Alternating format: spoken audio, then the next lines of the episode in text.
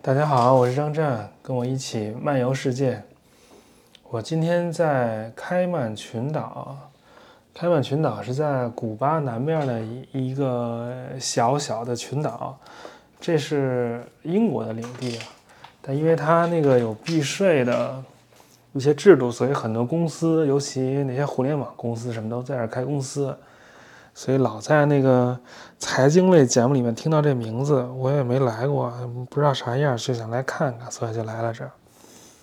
好几天都没跟大家汇报我这个行程了啊，还是接着上次聊聊。上次录的时候还在多米尼加呢，我从多米尼加就去了那个呃牙买加嘛。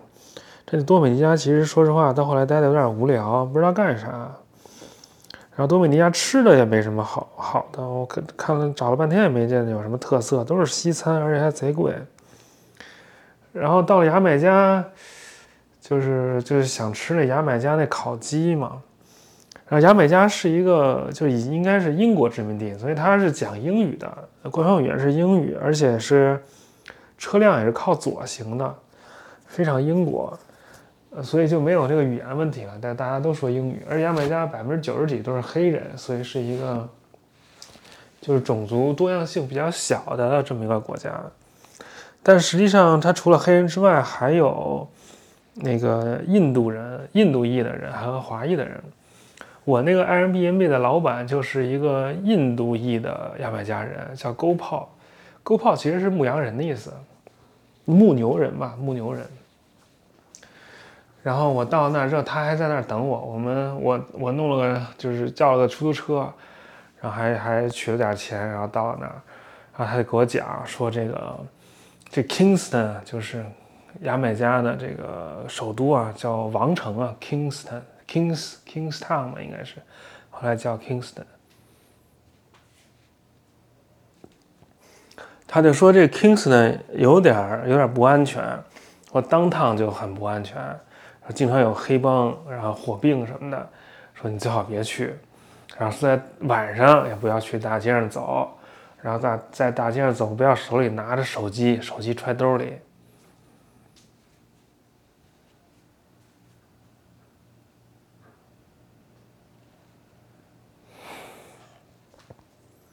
我一听这个，我就那个灰心丧气了，说这这么不安全，我还玩个什么劲的？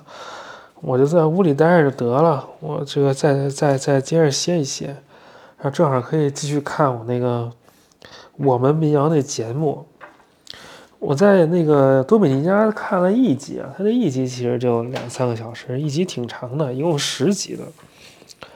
这个是二零二二年下半年的节目，那会儿还没解封呢，所以当时那些人就说：“哎呀，好久没看演出了，什么什么的。”然后我看了看那个评论，反正很多人都说他这个名不副实。呃，这好多邀请的人都不是民谣，不过我也无所谓，爱是啥是啥，反正挺有意思的就行。反正就这些玩音乐的人都比较有意思，而且有些年纪比较大了，也还一样，就是比较单纯，愿意跟大家一块玩那种。这个在我觉得中国人里比较少见吧。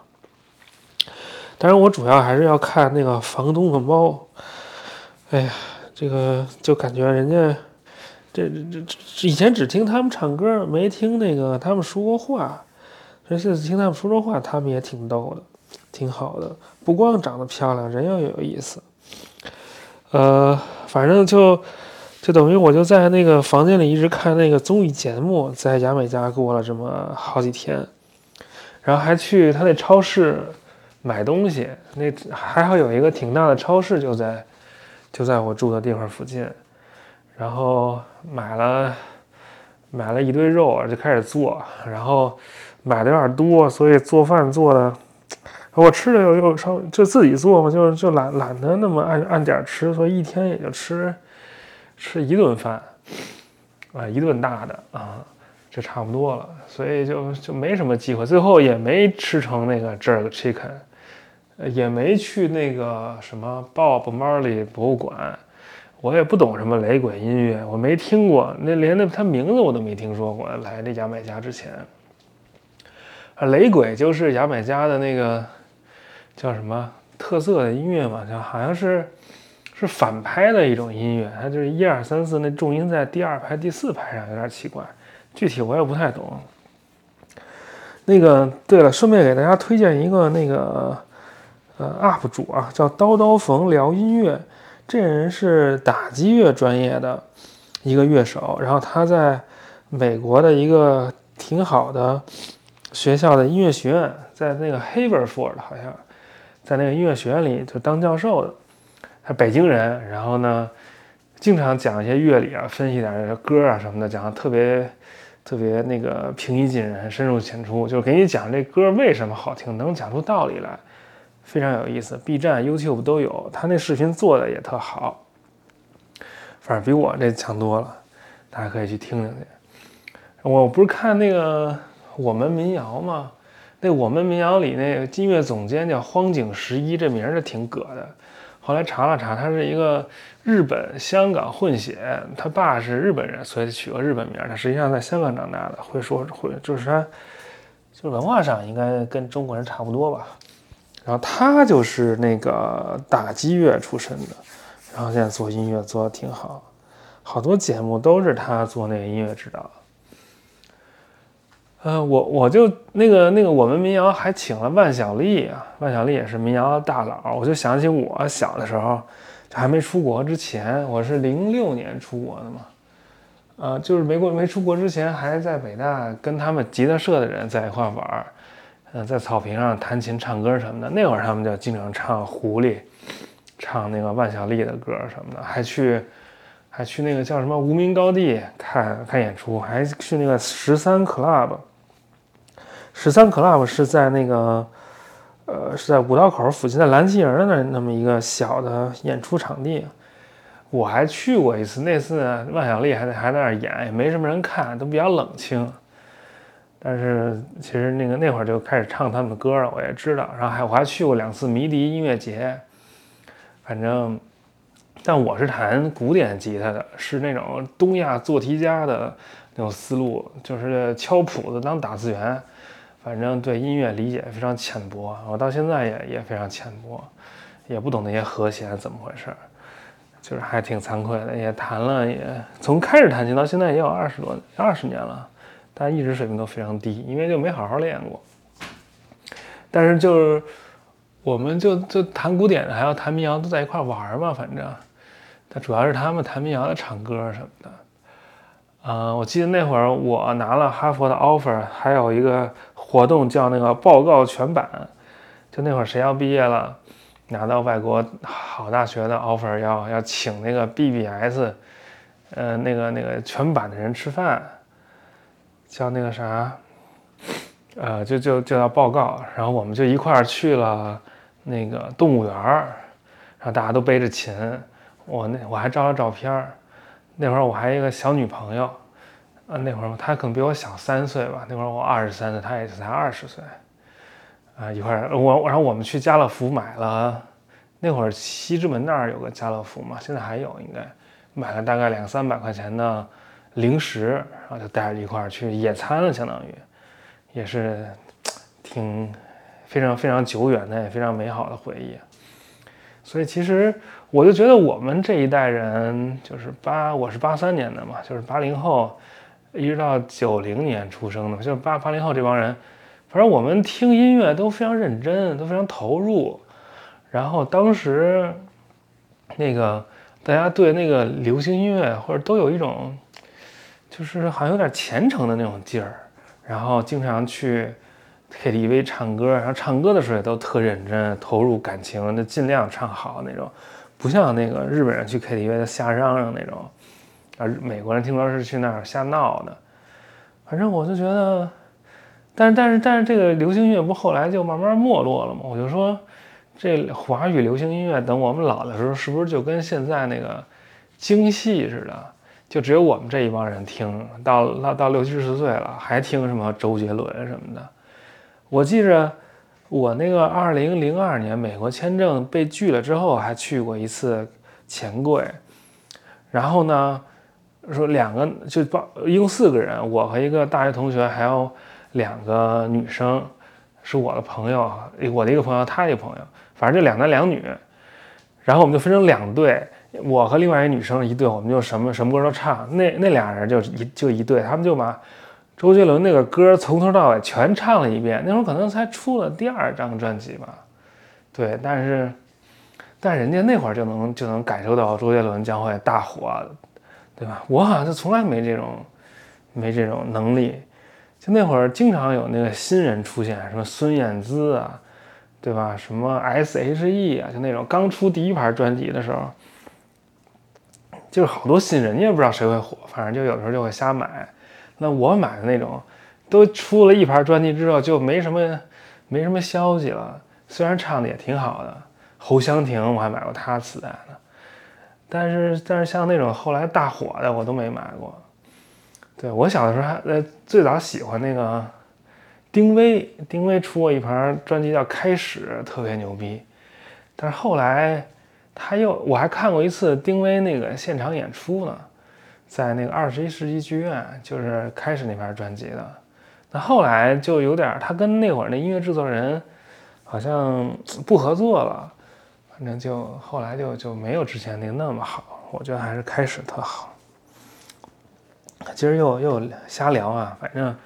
反正在那个牙买加就没干正事儿，每天都在宅家里啊。我在家里做饭，因为住那个地儿是一个印度人的地儿嘛，所以它好处是，就是它有全套的锅锅碗瓢盆，而且是真的能用的那种。就是那锅也挺大、挺深的，而且还还有盖儿，就既可以既可以炒，也可以炖。所以我就炖了个牛肉吃，啊，炖了好久。然后还买了一袋那个，那叫什么肉豆蔻粉。其实我去过两个，就是肉豆蔻的重要产地啊，叫 Nutmeg，就是那香料群岛，就两两样香料嘛，就一个丁香，一个肉豆蔻。之前是不是说过，在印尼我去过那班达群岛，专门产肉豆蔻那几个岛，就全世界当年就那么一点，就那个那就那两个小岛产两三个。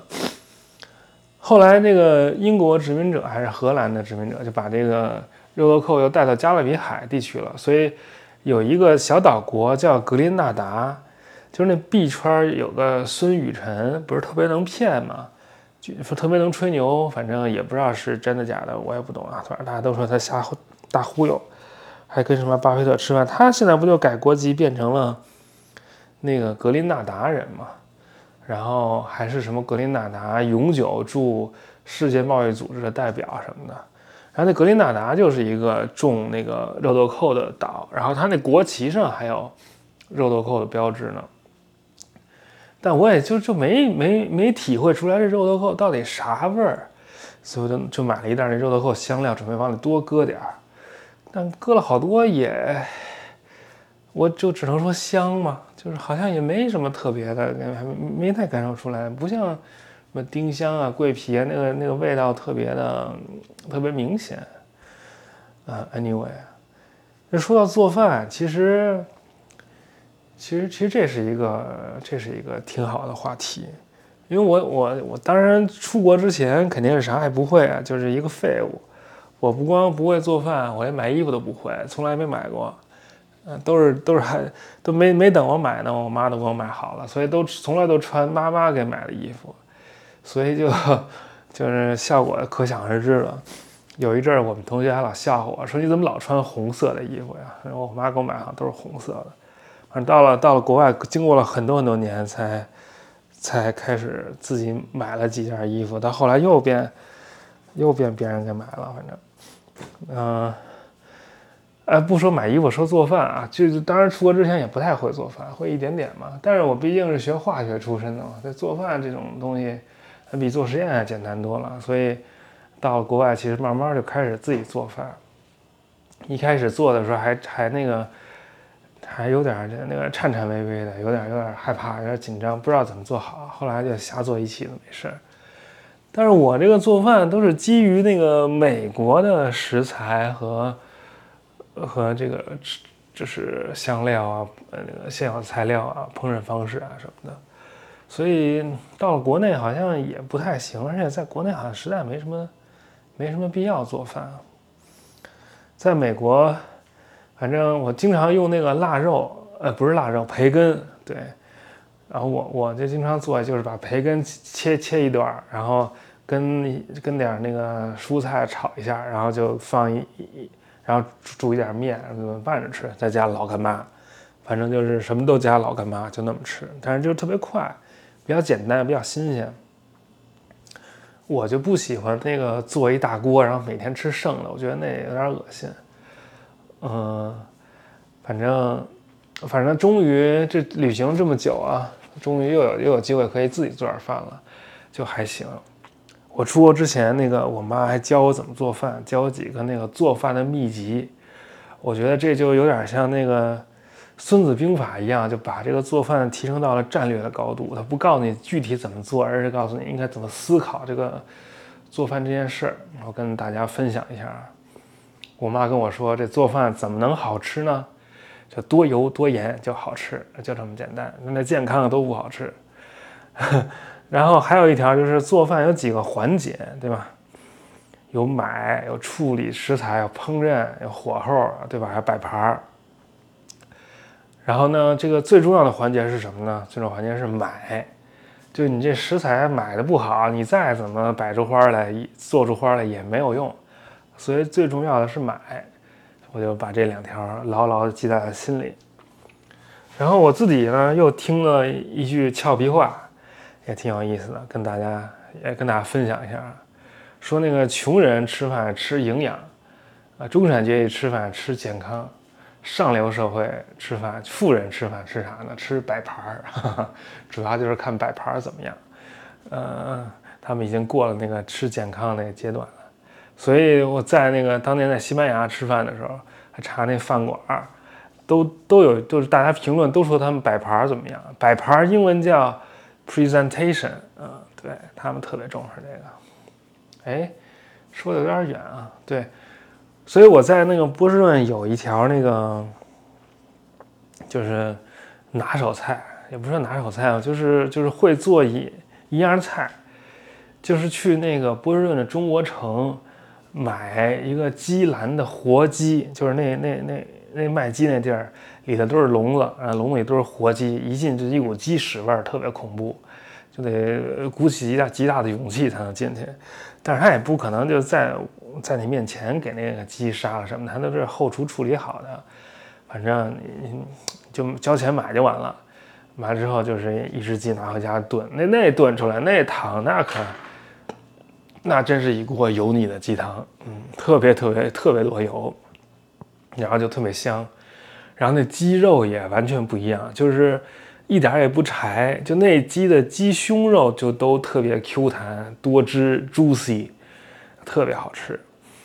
所以就拿那鸡去煮鸡汤，然后呢，再去一个再去一个日本超市，一个日韩超市买那儿那种叫什么虎虎虾，叫什么，反正就是有点有点彩有点彩色的那个虾，把那个虾买了，那个鲜的虾买了，剁成泥，然后包馄饨，然后那馄饨出包好之后，馄饨里面放点洋葱末，就是虾和猪肉混混。混混在一起，放点姜，然后放点酱油什么的，盐，反正就随便放吧。然后在那个中国超市能买馄饨皮儿，煮一煮，然后那个这馄饨里头也放一堆东西，虾皮、紫菜，对吧？什么香油什么？我我我这是跟我那个朋友王希月学的，就他就特会做饭，而且他特讲究，什么都得弄全套的。他那里头还弄鸡蛋丝儿，就把那个鸡蛋摊成饼，还切成丝儿。我感觉就这有点过了，反正榨菜对吧？弄弄点行，差不多得了。然后我那个毕业那年，反正还做了一大，呃，做做了一次这馄饨给那个来参加我毕业典礼的家里人吃，还挺好的。嗯，一也吃，好一大一大堆人，呃，有有几个人？我我数数，六个人一块一共，嗯。还挺成功的，对，但是但是这回国咋做我也不知道怎么做，然后还会做个凉面，凉面，有一次那个这凉面听上去挺简单，但实际上还挺好吃。有一次我还去冯唐他们家给他们家做了一回，这呃凉面，就是也得到了那个那个呃好评啊，但是也不知道是不是人家比较客气，但是从人家吃的情况来看，还是还是还不是不是瞎客气，吃的还挺多的，嗯，挺好。嗯，我这说的是不是有点多了？嗯，那说说开曼群岛。这个我我本来是想从那个牙买加直接坐飞机飞开曼群岛，因为我有那个英国的工签工作签证，有一个那个英国的居留卡叫 BRP，我觉得开曼群岛是英国的一部分，我应该可以来吧，没啥问题。那那难道就是那意思？我拿着大陆的那个签证还不能去，不能去香港了啊？还真不能去。呃，所以就在那个牙买加的机场就被拒绝登机了，就说你这你这签证不行，你这得需要签证才能去，不让我上飞机。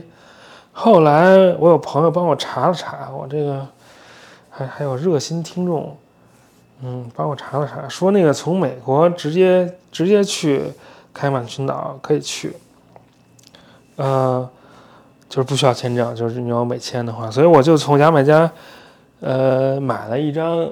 买了一张机票飞迈阿密，然后从迈阿在迈阿密机场旁边又住了一晚上，然后其实我还要上课，周五到的，周四晚上到的迈阿密，周五上午，周五早上就得上课，上完课之后我又赶飞机，赶飞机赶到上飞到到了这个开曼群岛，晚上又上课，这上课那一天中间还赶了次飞机。这开曼群岛极贵啊，特别贵。我知道这住宿特别贵。我住这 Airbnb 就一个小房间，嗯这个就是 studio 那种，也没有厅。然后那个有个小厨房，也不是分开的，就在这个房间里面。然后有个厕所。呃，住四个晚上，呃，六千五人民币，我简直要死了。我就这么几天，我觉得我得我得花了上万块钱了。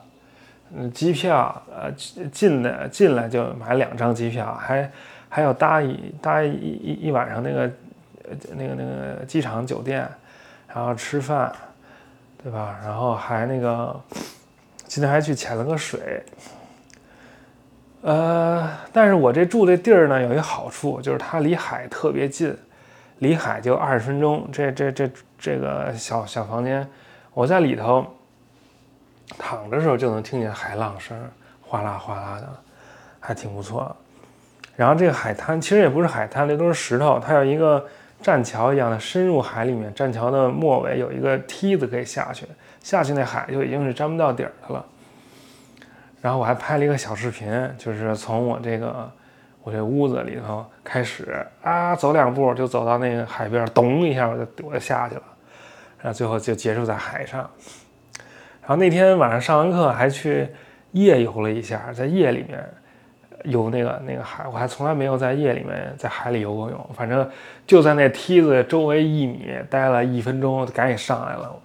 反正一爽也是非常爽，但也有那么一丢丢的害怕。我就怕那个海里有鱼咬我，但应该不可能没鱼。因为什么怕鱼咬我呢？因为那天晚上我去了我住这地儿旁边的一个饭馆，这饭馆就在海边儿。然后点了几杯酒，吃了个吃了个鱼，然后这饭馆就是离它很近的那个海海海里面就有好多那个巨大一米多长的那种鱼，然后跟我说是 carp，说是鲤鱼，但是应该不是鲤鱼，可能是鲅鱼，我也不懂，反正是那种特长的鱼，然后有好十几条，特多。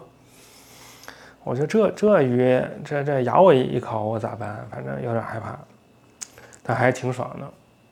然后今天，今天那个上午终于上完最后一一节课了，然后就准备去潜个水，然后然后联系好了之后就就去了，就有人开车带我去那潜点儿，然后这个开曼群岛的海特别暖和，就一点都不冷，所以我今天潜水，他竟然就说你直接背着瓶子下水就行了，我说我这还没穿潜水服呢，他说你也可以不穿，我说啊还能不穿？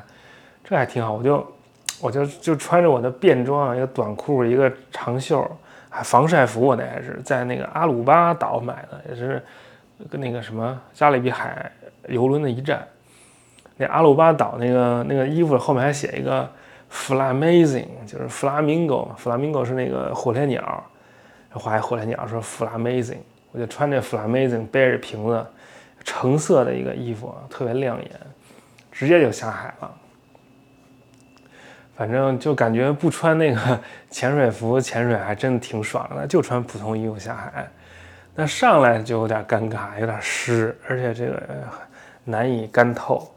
但也没关系，先体验里吧。在在海下，反正看的不算特别多，看见了一个那个鳐鱼，叫 ray，stingray，就是带一个大尾巴的那个，离得有点远。看见了几只巨大龙虾。然后就是一些普通的鱼啊什么的，也没看到海龟。这儿应该是那个叫什么叫那个地方叫 Turtle Reef 海龟珊瑚礁，但没看到海龟。我之前在那个呃加勒比潜水的时候，在加勒比去了一个叫 Bonaire 的岛，就跟这个阿阿鲁巴在一块儿的，是 A、B、C 群岛当中的 B 岛，等于我们去了 A 岛、B 岛，没去 C 岛。在 B 岛潜水的时候，就一个。一个女教练带着我下去的，然后看见了好多东西，而且那儿的那个水透明度也更高，看见了乌贼，呃，看见了那个瑞那鳐鱼，还看见两只大海龟，还有一只离我特别近，都能摸得到那种，啊，那儿确实挺好的。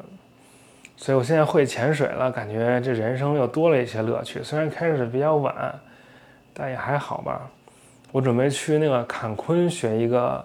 学一个那个 A O W，就 Advanced Open Water，叫什么高级开放水域，就可以潜到三十米深的水下。我现在是十八米，是 Open Water 第一级的。有那个高级的之后，就可以夜潜，夜里潜，还可以去洞穴里，去那个沉船里什么的。我可以去去沉船，洞穴有点害怕啊。夜潜我也想尝试一下，应该也挺好玩的。呃，差不多就这样了。那个，明天我我就我就走了。呃，这这开曼群岛来这么一回也就够了，花我这么多钱，我简直是，那就只能这样了。我就当时就想着这这么贵，要不要来？我就觉得那那来都来了，就努马力呗。反正以后不来了就是了。那我也是来过开曼群岛的人了，对吧？是很多人的那个财务上的老家。好，那就这样了，我们下次再聊，拜拜。